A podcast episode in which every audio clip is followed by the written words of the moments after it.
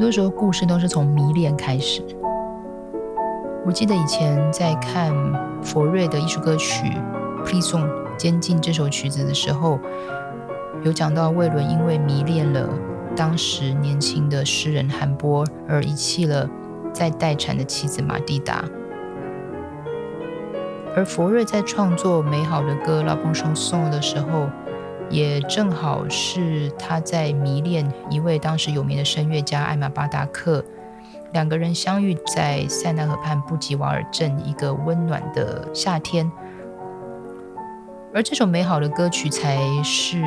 来自于魏伦的同名诗作《拉波松颂》一样的名字。在当时哦，其实时空转换在还没有遇到韩波之前，这组诗作是魏伦拿来提现给他的妻子，当中所描绘的单纯。对于爱情当中的一个爱恋，其实很多时候在时空交错当中，会觉得那一个是一个纪念，但是有的时候又好像是一个讽刺。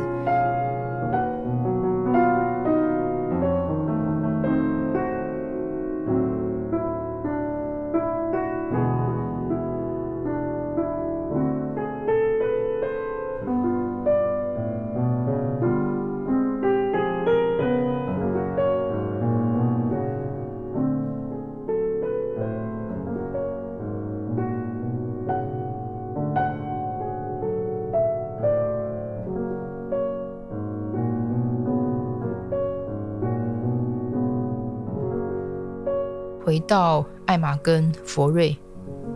当然这段感情没有结果。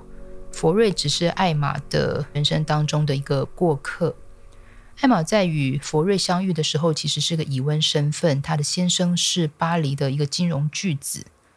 但是在遇到德布西之后，一切的情况就都改变了。他们两个人相恋，而决定厮守终身。当然没有办法得到朋友圈，也没有办法得到家人的谅解，但是他们还是义无反顾的为了这段爱情，各自解除了之前的婚姻关系，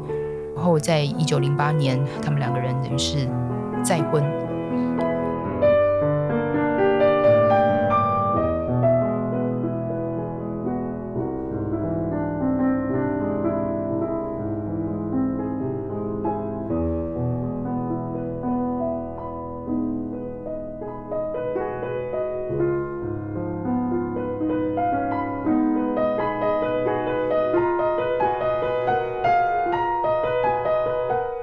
艾玛为德布西生下了秋秋，德布西最钟爱的女儿。德布西为了秋秋写了《小孩子的天地》，而其实缘分我觉得非常的特别哦，就是德布西的钢琴老师其实就是魏伦当时所遗弃的太太马蒂达的妈妈，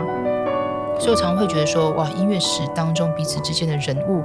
这样子牵来牵去，其实你会觉得好像都在一个圈圈里面。可能看着他们之间的人际关系，有的时候可能看着他们彼此之间来来去去的相遇，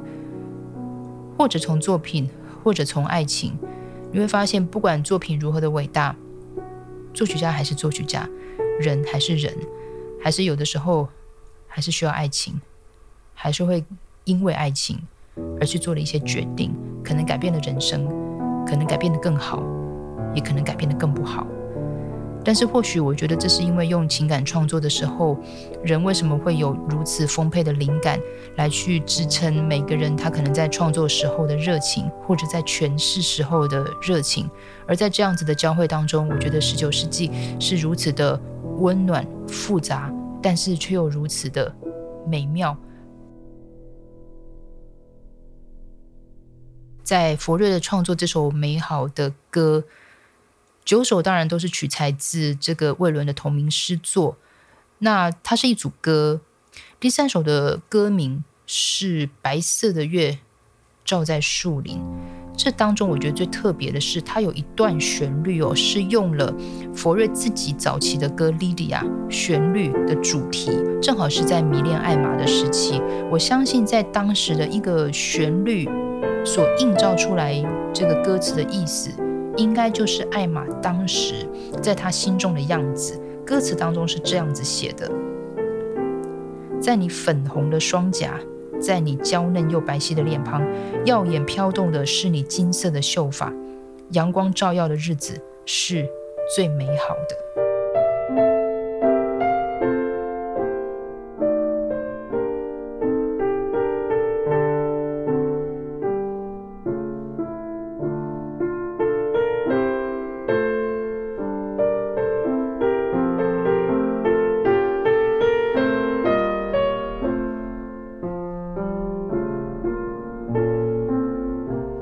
佛瑞的儿子在回忆录当中所描述的那个场景，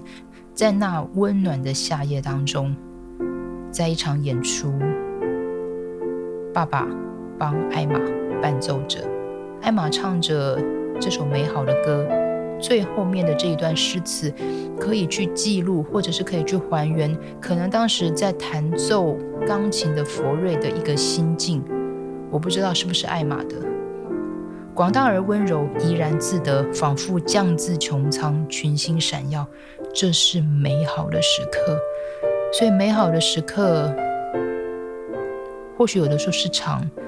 或许有时候是短。美好的时刻，有的时候想起来可能是甜，可能有时候是痛，但是我却觉得它记录了每一个作品或每一个作曲家他人生当中很重要的注记。这个东西让音乐美好，这个东西让诗作更绵长。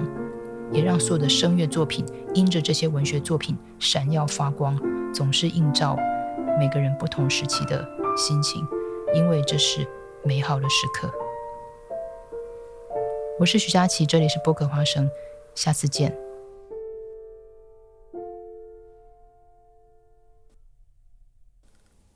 波克花生是由两厅院赞助播出，NTC 是 To Go 特别企划。